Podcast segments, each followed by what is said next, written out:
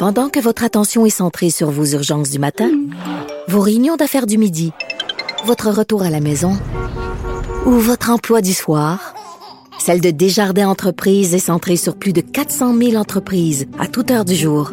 Grâce à notre connaissance des secteurs d'activité et à notre accompagnement spécialisé, nous aidons les entrepreneurs à relever chaque défi pour qu'ils puissent rester centrés sur ce qui compte, le développement de leur entreprise. Le buzz de Vincent Dessureau.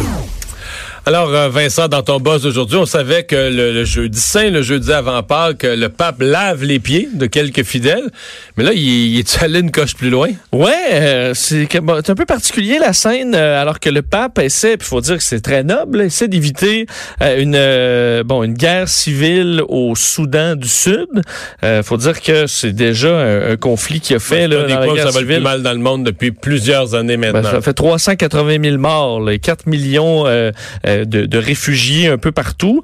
Euh, et euh, on sait que le, bon, il y a une, une entente entre le président et le chef rebelle, donc en septembre dernier, pour trouver un accord de paix.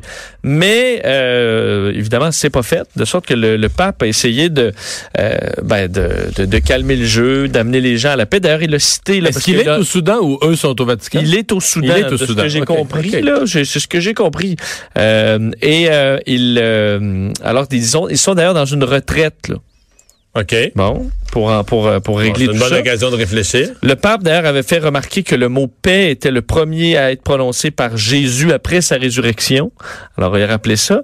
Mais l'événement qui, euh, qui a fait jaser un peu, c'est que le pape, alors qu'il souffre quand même de problèmes au niveau des euh, fait de douleurs chroniques aux jambes, il s'est penché pour embrasser les pieds euh, non, ils sont au Vatican. C'est eux, eux, qui sont, dans une retraite au Vatican. Ils sont dans une retraite au Vatican avec le pape. Alors, le pape s'est présenté, s'est penché avec, entre autres, l'aide de ses, euh, de ses aides pour euh, bécoter les pieds, entre autres, du président et d'un, écoute, un chef de guerre, dans le but de les les convaincre de la paix. Je dois t'avouer que moi, j'ai lu le titre, j'ai dit, ah, mais quand j'ai vu l'image, j'ai fait, Oh! oh. c'est quand même, euh, tu sais, le pape est dans sa, sa, soutane euh, blanche. il est âgé, il a, passé 80 ans pas mal, puis il embrasse ben, les pieds, ils ont les pieds à terre. Il est complètement plus que penché, là, quatre pattes. Il est à quatre pattes, puis il bécote les pieds.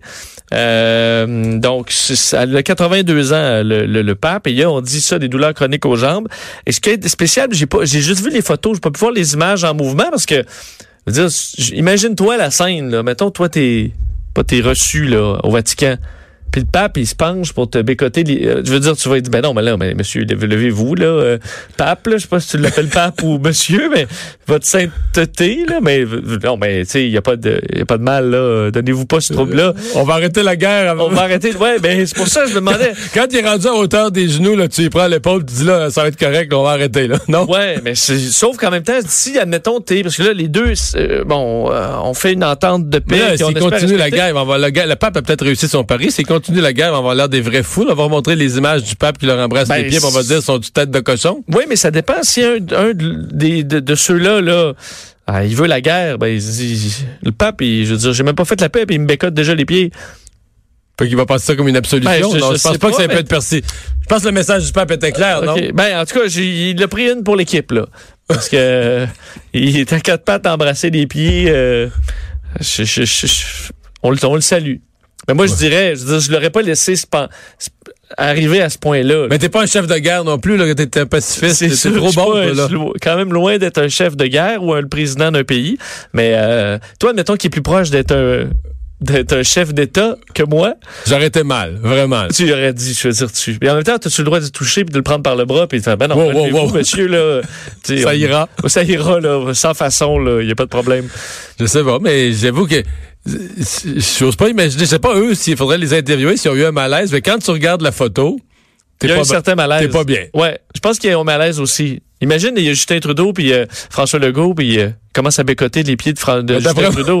D'après moi, moi le là c'est parce que tu nous parlais de centaines de morts, de centaines de milliers de morts, pardon. Mais d'après moi, juste pour une chicane constitutionnelle Québec-Ottawa qui paye pour le pont de Québec, je suis pas sûr que le pape t'embrasserait les pieds pour ça. S'il vous plaît, faut pas laisser tomber le pont de Québec, il rouille. Euh, non. Je comprends. Mais en tout cas, je, je, je vous imaginer la scène si le pape se penche pour vous bécoter les pieds. Est-ce que vous Vous objectez ou pas? Bon, euh, un diamant exceptionnel qui est maintenant sur, sur le marché libre? Oui, et euh, c'est un diamant euh, découvert par une mine canadienne. pour que les gens puissent prendre des notes, des acheteurs potentiels ben, oui, qui nous écoutent. Ceux qui nous écoutent, les, les milliardaires qui sont nombreux en nombre, qui, sont, qui, sont, qui, nous écoutent. Sachez que bon, le, le, le diamant en question, qui est le plus gros diamant euh, découvert le lorsqu'il était brut, le plus gros diamant découvert dans, enfin le deuxième plus gros dans les dernières 100 ans. Les derniers 100 ans. Mm-hmm. Donc, euh, c'est une découverte d'une mine canadienne au Botswana euh, qui a été, on l'a découvert de un. Et là, il fallait le sculpter, évidemment, le polir pour en faire un plus gros diamant. Et ce qui est intéressant, c'est que ça vaut tellement cher. De un, lui, au départ, avait plus de 1000 carats. Et là, tu essaies avec des ordinateurs, des scanners, de pouvoir découper. Qu'est-ce quel est le plus gros diamant que tu peux découper là-dedans puis qui sera beau. Alors on a dû d'ailleurs développer un équipement unique parce que le diamant était tellement gros qu'il rentrait pas dans les appareils traditionnels. Alors après plusieurs analyses, on a découvert qu'on pouvait couper là-dedans un diamant en forme carrée donc euh, qui allait avoir 300 plus de 300 carats. Alors, on l'a découpé à, à, travers ce diamant brut et on l'a poli pendant 18 mois. À main ou euh, une machine ben, Il y a des machines, mais il y a une partie. Écoute, juste la face supérieure, c'est des centaines d'heures, juste le dessus pour le polir de façon euh, parfaite. On comprend que chaque heure est grandement. As-tu des photos? Il est-tu beau? Oui, oui, ben il est beau. Euh, il est. Je vais te le montrer dans les prochains. En fait, tu peux taper le nom de le. C'est le euh, Lessedi Larona. C'est son nom, ça. Qui veut dire la lumière dans la langue euh, locale bon, où ça a été découvert au Botswana. Alors, euh, moi, c'est un safari je vais aller faire un jour au Botswana. Oui, ben peut-être. des plus beaux endroits sur Terre pour faire euh, des safaris dans le sud de l'Afrique. Ben, mais j'en doute pas, mais je vais te, je te le montrer. Le... Mais là, là parle-nous de valeurs, parce que ça, on va arriver à des valeurs. Là. Euh, ben, on va arriver, oui et non, parce que le, le problème étant qu'il y a tellement de... Euh, il vaut tellement cher que c'est comme inestimable. Alors, il n'y a pas de valeur inscrite. Si tu vois, le diamant brut est comme une grosse roche. Là. Le diamant sculpté est ah, vraiment, est vraiment magnifique. Une des particularités, c'est qu'il est de la, la couleur est catégorie D ce qui veut dire sans aucune couleur, ce qui est le plus recherché en quelque sorte. Alors, elle est d'une pureté absolument exceptionnelle. Et je suis allé voir un peu les prix et le, plus cher diamant vendu aux enchères de l'histoire, c'est le Pink Star, qui est un diamant rose qui euh, a euh, une cinquantaine de carats et qui, lui, a été vendu euh, 71 millions de dollars. Mais là, celui dont tu nous parles aujourd'hui, c'est 302 carats. C'est six fois plus de carats. Alors imagine, c'est pour ça qu'ils ont dit le prix, on peut pas donner un prix, c'est inestimable. Alors ça va être le prix que quelqu'un va être prêt à payer pour. Mais de quelle façon on vend une pièce semblable? Ben en fait c'est un expert en un fournisseur de diamants qui s'appelle Graph Diamond euh, de Laurence Graff qui est une la fondatrice experte en, en diamants et il y a pas, j'ai pas trouvé de site. À, mon avis, c'est que ceux qui sont prêts à payer, mettons, 100 millions de dollars pour un diamant, ils savent comment la rejoindre. tu comprends? nous, si on sait pas comment la rejoindre, c'est parce que ça nous concerne pas directement. C'est ça, parce qu'il y, a pas une page comme euh, sur euh, sur eBay là, avec un bet. Ça se fait pas comme ça. Vous contactez si jamais quelqu'un veut vous contacter Graph Diamonds. Et là, vous pourrez entrer dans un certain processus d'achat. Mais à mon avis, c'est assez. Euh, mais d'après moi, avant de te le montrer, il faut que tu. ils, vont vérifier tes finances personnelles. C'est ça. Parce qu'entre autres, dans le, le, diamant brut, on avait non seulement découpé la Rona, mais on avait découpé aussi 66 diamants satellites. Donc des diamants euh, à part, qu'on sculpte le plus pour maximiser la trouvaille. Là. Euh, alors, il y a 66 diamants de différentes tailles qui ont été sculptés là-dedans. Et le plus gros, la le, moton, le moton initial, c'est des, des, dizaines et des dizaines et des centaines de millions. Ben, en fait, le, le la, la, la version brute avait été achetée par Graph de ce que je comprends à la mine, à la mine 53 millions de dollars, donc pour la, la, partie brute. Alors, je pense qu'on veut, il y a quand même énormément de travail pour découper ça, polir les facettes. C'est des, comme dans ce cas-là, on parle de 18 mois juste pour celui-là. Alors, l'impression que le prix ensuite est, euh, est décuplé. Mais euh, combien on va le vendre, ben ça, ce sera. Est-ce qu'on le saura d'ailleurs le prix là? Hmm. Ça va être à suivre. Qui achètera ça? Parce que ça se porte pas sur une bague, là. C'est quand même lourd. Là. Non. Il y a une liste assez courte d'acheteurs sur Terre quand même. Je pense que oui. Ils doivent même pouvoir appeler les possibles acheteurs. Ils doivent en, avoir que quelques-uns. Euh, l'avantage dans une famille d'être le premier né, donc le plus vieux. Ouais, C'est mon euh, cas. Ben c'est ça, j'ai c'est hâte ton- d'entendre ça. Je comprends que c'est ton cas. Euh, selon une étude, parce qu'il y a eu des études qui disaient ah, euh, il n'y a pas vraiment de différence, euh, dépendamment d'où tu es né, euh, dans la, la personnalité et autres. Mais cette étude euh, prouverait ce que les premiers-nés, dont le premier de la famille, a un avantage intellectuel sur ses frères Voyons. et sœurs plus jeunes. Euh, c'est, une- faut dire que c'est une étude auprès de jeunes Américains par euh, milliers. Là, Ça, moi, c'est mon frère qui est un PhD, là. Pour vrai? Ah oui. Mais là, continue ton ouais, étude. je Je veux pas tout défaire ton enthousiasme. Non, bon, ben c'est des euh, euh, entre 1979 et aujourd'hui, ils ont été questionnés sur euh, la suite des choses, donc euh, des, des jeunes euh, premiers-nés ou pas. Et ce qu'on découvre, c'est que les premiers-nés ont en général plus de succès académique et un, appelle ça un succès intellectuel euh, plus élevé. Euh, Mais donc, parce- travailler avec toi là, à la radio, ça compte comme un succès intellectuel, ça? Non, mais mettons, euh, c'était quand même, disons, une bonne feuille de route. En Autricheur, mettons, là. Bon, Autrichard, t'as fait plus d'argent, mettons, ben, moins que Sophie du... T'as-tu fait plus d'argent que Sophie du Rocher? Je sais pas combien Ah ben, on va voir, on va On va voir savoir la fin de la semaine, On va savoir la fin de la on semaine, c'est encore. la semaine. Mais, ouais, Autrichard, t'as fait, t'as fait plus d'argent que ton frère parce qu'il est pas allé. Ouais. Donc, tu vois. Mais, euh, ce qu'on, on explique quand même pourquoi. Oui. Et c'est parce que les, on dit les, les parents de leur, lors de leur premier enfant vont essayer de tout faire pour le mieux, là, pour que ça se passe bien. Euh, vont être euh, super euh, à l'affût euh, et qu'après ça, on dirait qu'il y a un relâchement. Oui, c'est ce qu'avec le nombre d'enfants, euh, tu cours, t'es plus soufflé, là. Ben, c'est un, un peu ça. On explique que euh, au premier né, les parents focusent vraiment sur euh, les études, euh, les devoirs, euh, amener les enfants dans des dans des clubs sportifs, des, des activités, euh, et que même si on essaie de donner le même niveau d'attention euh, au suivant, ben on peut pas techniquement parce qu'on en a quand même encore un. Alors qu'on le veuille ou non, il y a un petit peu moins de de, de gaz qui est donné au, au suivant, et ça paraît euh, dans la suite des choses. Alors on dit que euh, ça paraît. Hmm. Ça paraît. Tu comprends? Nous, la dernière a vu une autre frustration, c'est que, elle a eu beaucoup d'amis qui étaient des, des, des plus vieux de famille. Et l'effet, c'est que leurs parents sont plus jeunes, tu comprends? Nous, mettons, là, on avait, quand on a eu Angela, on avait, la plus vieille, on avait 26 ans, 27 ans. Quand on a eu la dernière, on avait 33 ans, 34 ans. Vous étiez plus cool et actif pour le premier. Ben, on était peu de, non, on était plus jeune. Mais là, elle, elle, elle, elle vivait avec ça à l'école, tu sais. Mettons, quand elle est arrivée à l'école, j'avais 40 ans, là, quand elle avait 6-7 ans, tu sais. J'avais des parents vieux, là.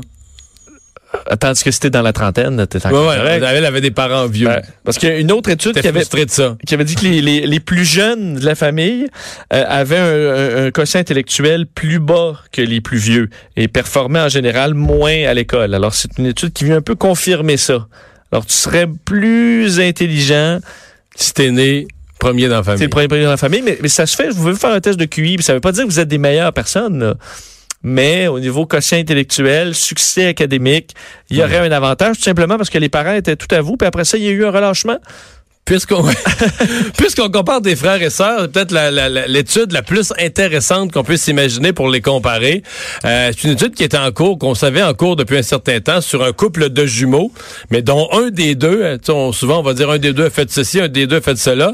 Là, un des deux est allé dans l'espace. C'est assez exceptionnel. Ouais, on avait entendu euh, parler beaucoup de cette étude-là. Ben, en fait, c'est un, ça dure depuis quelques, quelques années. euh, L'étude entre les frères Mark et, euh, et Kelly, donc deux, deux euh, frères qui sont, en fait, Scott, Scott et Mark, Scott Kelly et, euh, et Mark Kelly, deux astronautes euh, de la NASA, dont un est allé 340 jours euh, sur la station spatiale. Et euh, bon, c'était en 2015 et 2016. Et on avait à cette époque-là décidé de faire une grande étude euh, pour comparer le jumeau qui est au euh, qui est sur Terre et le jumeau qui est au qui est dans l'espace. Pour Donc, voir au niveau de, le- de leur ossature, de, de tout- tous les organes, qu'est-ce que l'espace a fait comme, comme la dommage? génome, euh, l'ADN, vraiment une, euh, quelque chose de très poussé. Il faut comprendre qu'on peut pas prendre beaucoup de candidats parce que des jumeaux euh, astronautes, il y en a pas Pas tant que Il n'y ça. en a pas tant que ça. Alors, euh, ça vient tout juste de sortir les résultats de cette de cette étude euh, qui confirme que on dit la santé humaine, parce que le but évidemment est de prouver est-ce que c'est possible d'aller dans l'espace à long terme, quel genre de dommages ou d'effets un voyage dans l'espace aurait sur euh, sur l'être humain? Euh, ben, ce qu'on ce qu'on dit du côté de la NASA, c'est que la santé humaine dans l'espace peut être euh, possible en général pour un, pour une année. Alors c'est ce qu'on a là-dedans. Euh, alors ça peut être soutenu en gros parce qu'il y a quand même plusieurs problèmes qui ont été euh, remarqués qui auront besoin de contre-mesures et euh, de recherche. Entre autres, là, dans la dans la liste, on voit des euh, changements au niveau du, du collagène dans le corps, euh, du, du du sang, de la génome. Bon, ça a été fait par une- 10 équipes de scientifiques dans 12 universités qui ont étudié là, des échantillons sanguins pris sur des, des plus- plusieurs années des deux frères. Ce qu'on se rend compte dans ce qui a changé là, dans l'année, d'un, la carotide, l'artère, est plus euh, donc s'épaissit avec le temps dans l'espace. Bon, là. On voit des dommages euh, à l'ADN, des gènes qui, euh, qui changent de façon quand même dramatique à certains moments, euh, la rétine qui s'épaissit aussi, euh, le microbiote, donc les, euh, les bactéries qu'on retrouve ouais. dans les dans les intestins changent pas mal, réduction de capacité cognitive aussi, alors quand même on devient tranquillement un petit peu plus nono euh, euh, dans, dans l'espace. Euh, on dit par contre que par exemple l'effet d'un euh, vaccin contre la grippe est le même sur Terre ou dans l'espace. Alors, ça fait partie des, des tests qu'on euh, qu'on a fait. Euh, et euh, on... Sauf a- que dans l'espace, t'as moins de chances de l'attraper parce que si t'es trois puis personne là, Ben, c'est un... c'est un bon point. C'est un très bon point que t'amènes là. Si personne là, mais tu sais... si t'es trois dans la station spatiale puis que les trois ont pas la grippe, les chances, de... faut vraiment être malchanceux pour l'attraper. T'as raison. Je sais pas pourquoi ils ont fait ce test-là. Hein. Ils ont dit, Non, penser. Il doit quelque chose qu'on comprend pas. Euh, tu vois? Et euh, beaucoup de stress sur le corps euh, qui euh, rajoute évidemment à la perturbation du corps. Et... on voit des ch- changements, je te disais, dramatiques au niveau des gènes, particulièrement dans la deuxième partie de la mission. Ce qui peut être inquiétant parce qu'on dit, OK, si on envoie des gens sur Mars qui reviennent au bout de trois ans, là, si tu te rends compte que l'effet eh, est exponentiel au niveau Avec du corps. le temps, ouais. Euh, ben ça, ça peut être, euh, ça peut être euh, euh, dangereux parce qu'on voit six fois plus de changements génétiques dans à la fin de la mission qu'au début. Alors, faudra Et là-dessus. si on ajoutait un autre six mois ou un Ben, autre ça, année. si, si ou- on est rendu à 60, euh, 80, bon, on dit pas que les changements sont nécessairement négatifs. Par contre, ça, ça prendra des études plus poussées parce que c'est extrêmement complexe là, des changements génétiques. Euh, et euh, on n'a pas pu non plus évaluer le, les radiations parce que on est quand même quand on est dans la station spatiale protégé en partie des radiations euh, qui, euh, qui, qui- parce qu'on est encore protégé par la protection naturelle de la Terre, ce qu'on n'aurait pas dans un voyage vers Mars par exemple Ou là, on serait soumis à plus de où radiation. on aurait plus de radiation. Mais on dit que cette étude-là, ben, lorsque bon, elle sera analysée aussi dans les prochaines années, mais pourrait, les gens qui se disent sensibles aux radiations d'un Wi-Fi là, dans une maison ou dans une école, faut pas qu'il aille sur Mars. non. non, les gens électrosensibles. Ouais. Euh, mais l'OMS dit que c'est pas. Ça existe pas comme maladie. C'est un petit peu plus. Mais là, euh, les courriels rentrent déjà, vu que t'as je, dit ça. je le sais, mais j'ai juste dit l'OMS. Ouais. L'Organisation mondiale de la santé dit que ça existe pas. Ben, eux disent que, admettons que, que je prends une très électrosensible, puis qu'il sait pas si j'ai éteint le Wi-Fi ou si je l'ai allumé, il s'en rendra pas compte. Hmm. Ouais. Puis le micro-ondes, puis les antennes cellulaires, puis... Ben, c'est ça. Mais dans les tests, bon, ils ont pas prouvé. Parce que dans la- que l'installation des compteurs intelligents d'Hydro-Québec, là, ça avait été ces radiations-là, je- ça avait été un gros débat. Là. Je me souviens. Mais encore là, c'est qu'admettons que je mets un électrosensible, j'éteins l'électricité ou je l'allume, il n'est pas supposé s'en rendre compte.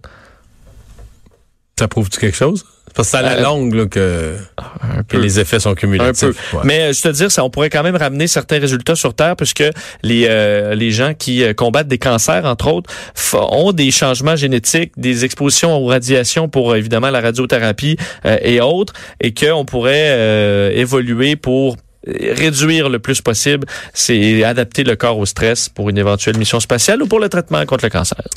Merci Vincent. On va aller à la pause dans un instant, notre revue de l'actualité de 16 heures.